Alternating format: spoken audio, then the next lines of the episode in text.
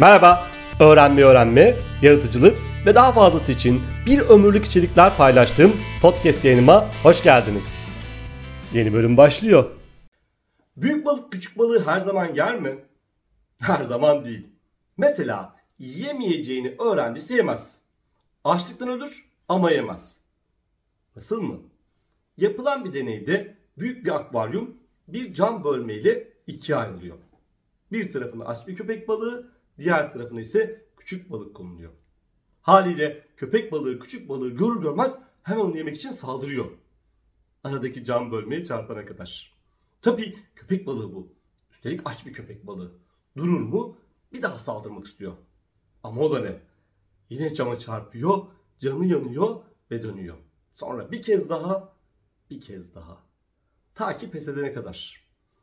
Bir günden fazla bir süre mücadele edip defalarca cam bölmeye çarpıp başarısız olunca vazgeçiyor köpek balığı. O kadar vazgeçiyor ki aradaki cam bölmeyi kaldırdıkları küçük balık burnunun dibine kadar geldiği halde onu yemiyor. Aç, yorgun, engellenmiş ve inancını kaybedip vazgeçmiş. Öğrenmiş köpek balığı ama çaresizliği, inançsızlığı, sahte sınırları, başarısızlığı. Hepimiz iyi kötü bir şeyler öğreniyoruz bu hayatta. Ama yaşadıklarından ders almak ustalık ister. Başarı ve mutluluğun arkasında deneyimden öğrenmek konusundaki bu ustalık vardır. Maalesef herkes yaşadıklarından ders almıyor. Maalesef herkes yaşadıklarından doğru dersi almıyor. Maalesef herkes yaşadıklarının aldığı doğru dersi yaşamına uygulamıyor. İşte bu yüzden küçük bir geçmişten ders alma rehberi hazırladım. Öğrenme bilimi ve kavramsal düşünmenin gücüyle. Hazır mısın? Hadi başlayalım.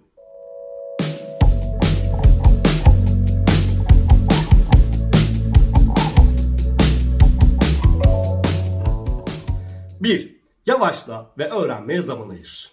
Şimdi yıl bitiyor. Hemen herkes bir yandan geçmiş değerlendirmesi yapacak, diğer yandan geleceğe dair hayaller kuracak. Öyle ya da böyle. Ama genellikle çok zaman ayırmadan, belki sadece ayaküstü yapılan sohbetlerde, belki kısa bir telefon konuşmasında, belki ev evde televizyon izlerken bir ara. Dedim ya öyle ya da böyle bir geçmiş değerlendirmesi ya da gelecek planları yapıyor pek çok kişi.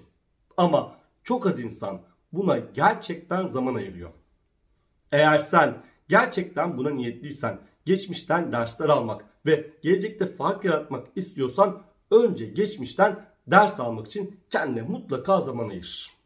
Mesela geçtiğimiz yılın dersleri üzerine düşünmek istiyorsan buna en az bir gününü ayırmanı öneriyorum. İngilizce school kelimesinin kökeni Yunanca'daki boş zaman sözcüğüdür. Latince'deki skola eğitim için ayrılan boş zaman demektir. Yani öğrenmek için boş bir zamana ihtiyacın var. Ha bir de ekleyeyim. Düşünmek pek çok dilde durmak kelimesinden türetilmiştir. Understanding, verstehen. Özetle geçmişten ders çıkartmak için biraz yavaşlaman hatta durman gerekir. Öğrenme bilimi beynin öğrenme için zamana ihtiyacı olduğunu söyler. Beynin bilgileri kaydetmek için zamana ve tekrara ihtiyacı var. Özetle öğrenme sabır işidir. 2.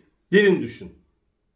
Bir şey ya da deneyimi gerçekten anlamak ve daha ötesi öğrenmek istiyorsan birincisi o şeyden biraz uzaklaşman. İkincisi o şeye birden çok açıdan bakabilmen.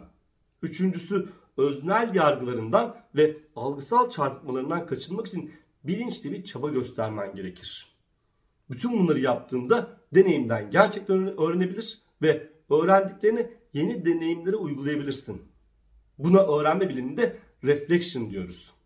Bu kelime için daha iyi bir çeviri olmadığından ben kendi adıma derin düşünme demeyi tercih ediyorum.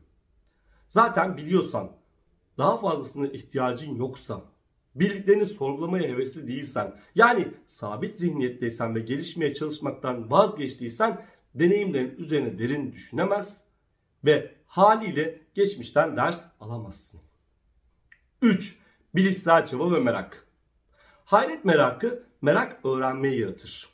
Söz konusu olan kendi deneyimlerin bile olsa gerçekleri bilmek konusunda sonsuz bir arzunun olması gerekir. Don't underestimate the power of self-reflection başlıklı bir Harvard Business Review makalesine göre araştırmalar düşünme alışkanlığının sıra dışı profesyonelleri vasat olanlardan ayırabileceğini gösteriyor. Peki insan gelişmek için hangi deneyimler üzerine daha çok düşünmeli?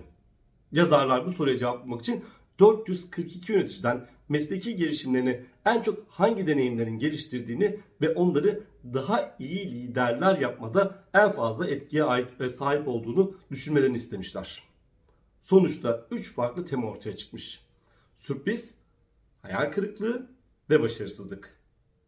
Bu duyguların bir ya da daha fazlası üzerine derin düşünce sürecine girmek, öğrenme ve büyümeye yardımcı olmada en değerli 3 başlık. Yani aslında şaşırdığımız, hüsrana uğradığımız ve başarısız olduğumuz şeyler üzerine düşünmekten bahsediyor yazarlar. Ve ekliyorlar. Sürpriz, hayal kırıklığı ve başarısızlık. Bilişsel, duygusal ve davranışsal.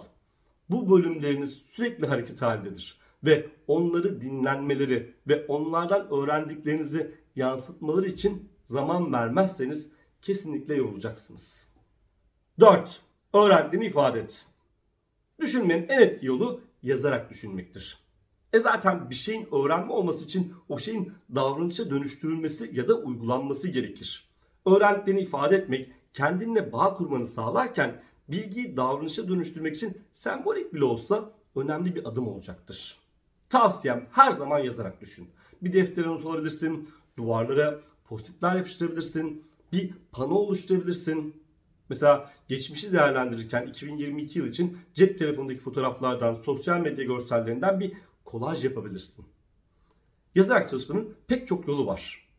Ve öğrenmenin en etkili yolunu yani düşüncelerini kağıda dökmeyi kullanmazsan yürüyen bir ansiklopedi olabilirsin ama öğrenmiş olmazsın. Yazarak düşünmek, öğrendiklerini ifade etmek, büyük resmi görmeni de sağlayacak, uzun vadeli sonuçları görme kapasiteni arttıracaktır. 5. Asla kendini dövme. Öğrenmek ve geçmişten ders çıkartmak için insanın önce kendine karşı şefkat göstermesi çok önemli. Ancak bu şekilde yaptığın hataları daha sağlıklı şekilde değerlendirebilir ve en başta belirttiğim o öğrenilmiş çaresizlik durumları vardı ya hani köpek balığının yaşadığı onları yaşamazsın. Geçmişte yanlış yapmış olabilirsin. Geçmişte yaparken yanlış gelmeyen şeye bugün baktığında yanlış olduğunu düşünüyor olabilirsin. O gün orada yaşanan şey o gün orada yaşanıp bitmiştir. O artık senin için bir analiz konusudur. Geçmişte yaşanan her şey bir analiz ve yorum konusudur. Geçmişi yeniden yorumlayabilirsin. Geçmişte yaşananları analiz edip neyi daha iyi yapabilirdim diye kendine sorabilirsin. Geçmişte olmuş bitmiş şeyleri olumsuz bile olsalar onları yeniden çerçeveleyerek senin için olumlu bir hale getirebilirsin. Buna yeniden çerçeveleme diyoruz. Bir müşteriyle çok büyük problem, çok büyük bir problem mi yaşadın? Okey. Bir daha böyle bir müşteriyle problem yaşamamak için neyi daha iyi yapabilirsin? O müşteriyle yaşadığın deneyime zor bir müşteriyle başa çıkma dersi olarak bakabilir misin? Yeni yıl yaklaşırken geçmişten ders almak isteyenler için hazırladığım mini rehberin sonuna geldik. Geçmişte yaşananları hiçbir zaman ama hiçbir zaman saf halleriyle hatırlamayız. Yeni yıl yaklaşırken ister bir performans görüşmesi yap, istersen de kendine dair bir muhasebe. Geçmişte yaşananları hiçbir zaman saf halleriyle hatırlayamayacağını asla unutma. Çünkü zaten aslında hiçbir zaman geçmişte yaşananlar saf halleriyle var olmazlar. Hatta geçmişte yaşananları e, kayıt altına alsak bile aldığımız kayıtlar her zaman kaydı tutanın zihninden kırılarak yansır. Bu yüzden sana son iki notum var. 1. Mümkünse geçmişten ders almak için yıl sonlarını bekleme ve yaşadıklarımdan ne öğrendim diye sormayı, yaşadığın her şey bir öğrenme olarak bakmayı yaşamın bir parçası, bir alışkanlık haline getir. İkincisi, tarih her zaman bir yorumdur. Sen kendi tarihini nasıl yorumlanacağına kendin karar verebilirsin. Dolayısıyla buna odaklan kişisel tarihini böyle yazabilirsin. Hoşça kal.